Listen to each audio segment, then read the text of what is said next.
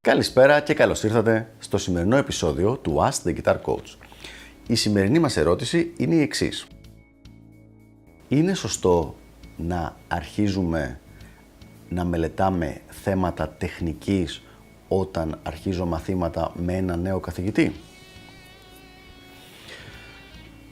Μια ωραία ερώτηση λοιπόν από το φίλο μας με πολύ πολύ απλή απάντηση και εύκολη και ξεκάθαρη. Η απάντηση είναι ναι.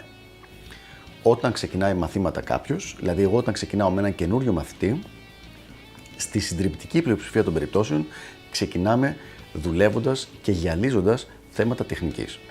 Άσχετα με το τι, ε, ποιες είναι οι προτεραιότητες, οι στιγμιαίες προτεραιότητες του μαθητή, είναι σημαντικό να ακολουθεί αυτή η διαδικασία. Και ο λόγος είναι ο εξής. Σε αντίθεση με την θεωρητική γνώση, το παίξιμο, η τεχνική, έχει ένα ακόμα ε, πρόβλημα στη μέση, μια τροχοπέδη, το οποίο είναι το σώμα. Δηλαδή, για παράδειγμα, εγώ μπορώ να σου πω αμέσως αυτή τη στιγμή οι νότες της La minor 7 χορδίας είναι La Do Mi Sol. Τις ξαναλέω La Do Mi Sol. Για πέστες μου και λες και εσύ La Do Mi Sol. Μπράβο. Τις κάνουμε δύο-τρεις επαναλήψεις, τις θυμάσαι. Όταν όμως, δηλαδή σταματάει το πρόβλημα στο memorization, στην απομνημόνευση, το έμαθες, μπορείς να το ξαναπείς, μπορείς να το συζητήσεις, μπορείς να δεις που ταιριάζει. Όταν όμως έχουμε ένα μέρας τεχνικής στην υπόθεση, είναι, δουλεύει με δεδομένα γυμναστικής. Δηλαδή, για να φέρει τα αποτελέσματα, μπορεί κάποιος να σου εξηγήσει πώς είναι το σωστό push-up, για παράδειγμα, να σου πει πρέπει να βάλεις έτσι τα χέρια, να σηκώνει μέχρι κοινά τεντωμένα τα πόδια πίσω, να είναι ίσια, ε, ίσια η πλάτη.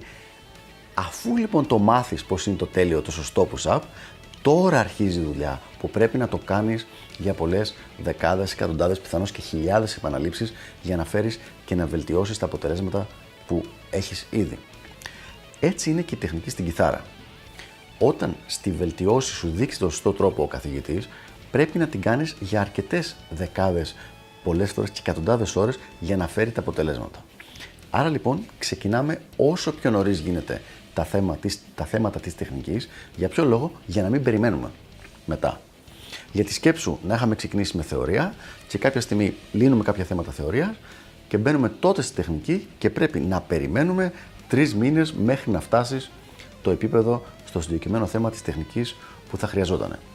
Το κάνουμε λοιπόν ανάποδα. Ξεκινάμε με αυτό που παίρνει τον περισσότερο χρόνο και όσο καιρό μελετάς αυτό που παίρνει τον περισσότερο χρόνο, διδάσκουμε τα υπόλοιπα θέματα. Θεωρία, αυτοσχεδιασμό, αυτοσχεδιασμό γνώση αστιέρας κτλ. Στην πραγματικότητα το θέμα είναι αρκετά τεχνικό. Δηλαδή, για να μάθεις τεχνική χρειάζεται να ξεπεράσεις πολλά πράγματα. Για πάμε να τα δούμε ένα-ένα. Χρειάζεται πρώτα απ' όλα να καταλάβεις τι είναι αυτό που πρέπει να κάνεις. Δηλαδή, άμα σου πει ο καθηγητής σου πρέπει να παίζεις πάνω κάτω την πένα, να πεις Α, ωραία, κατάλαβα. Δηλαδή, κάτω, πάνω, κάτω, πάνω. Μετά χρειάζεται να το απομνημονεύσεις. Δηλαδή να απομνημονεύσεις και στο μυαλό σου και στην κίνησή σου ότι το κάθε downstroke έρχεται μετά ένα upstroke και μετά πάλι ένα downstroke. Και τρίτο και το πιο χρονοβόρο απ' όλα είναι η εξάσκηση. Ότι μετά πρέπει αυτό να το εξασκήσεις. Πάνω κάτω, πάνω κάτω, πάνω κάτω. Το practice, η εξάσκηση, είναι αυτό που παίρνει τον περισσότερο χρόνο και είναι ο ουσιαστικός λόγος για τον οποίο ξεκινάμε πρώτα με θέματα τεχνικής. Για να δούμε λοιπόν τη σειρά με την οποία, τη σειρά ευκολίας, το πιο εύκολο πράγμα να μάθουμε είναι η θεωρία, δηλαδή είναι απλά η θεωρητική γνώση που κάθεσαι, σου δίνει άλλος μια πληροφορία όπως είπαμε για το La minor 7 πριν ότι είναι La Do Mi Sol και απλά το επαναλαμβάνεις μερικές φορές στο μυαλό σου και το έχεις μάθει τώρα. Μετά έρχεται η γνώση τα στιέρας, η οποία έχει και κάποια σχηματικά θέματα, δηλαδή ότι πρέπει να ξέρεις τα σχήματα πάνω στην κιθάρα, και τέλος, σαν πιο δύσκολο, πιο χρονοβόρο θα έλεγα, είναι το θέμα της τεχνικής, όπου εκεί χρειάζεται και το practice μαζί μέσα. Λοιπόν, για να πριν κλείσουμε θα δώσω το αγαπημένο μου παράδειγμα, το οποίο έχει σχέση με το τραπέζι του Πάσχα. Και αυτό εξηγεί πάρα πάρα πολύ ωραία το τι ε, ρόλο και για ποιο λόγο ξεκινάμε με την τεχνική. Στο παραδοσιακό τραπέζι του Πάσχα, λοιπόν, τρώμε κάποια στιγμή το μεσημέρι. 12, 1, 2, κάποια τέτοια ώρα τρώει όλη η οικογένεια και τρώμε το αρνί το οποίο έχει σουβλιστεί, τις πατάτες του φούρνου ή τηγανιτές ή οτιδήποτε, τη σαλάτα και τα υπόλοιπα φαγητά. Για να είναι έτοιμο όλο το φαΐ μία ώρα το μεσημέρι που θα φάμε, το σούβλισμα έχει αρχίσει πιθανώς από τις 7 ή τις 8 το πρωί. Οι πατάτες έχουν μπει μία ώρα πριν είναι η ώρα να σερβιριστούν και η σαλάτα κόπηκε 15 λεπτά πριν το σερβίρισμα.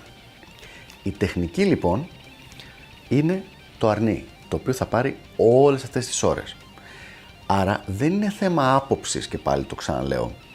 Δεν είναι θέμα ότι ο Αναστασάκης ή ο οποιοδήποτε άλλος επειδή θέλει να ασχολούμαστε με την τεχνική μας βάζει πρώτα να κάνουμε τεχνική. Δεν μπορείς να βάλεις το αρνί να αρχίζει να γίνεται στις 10 η ώρα, στις 11 ή στις 12 γιατί θα είναι έτοιμος στις 6 το απόγευμα. Για να μπορέσουμε να είναι όλα έτοιμα την ίδια χρονική στιγμή, βάζεις το αρνί στις 7 ή στις 8, βάζεις τις πατάτες στις 11 και βάζεις τη σαλάτα στις 12.30 μία παρά. Ελπίζω λοιπόν να είναι ξεκάθαρο το παράδειγμα. Αυτά λοιπόν από μένα για το συγκεκριμένο θέμα και τα λέμε στο επόμενο Ask the Guitar Coach. Γεια χαρά!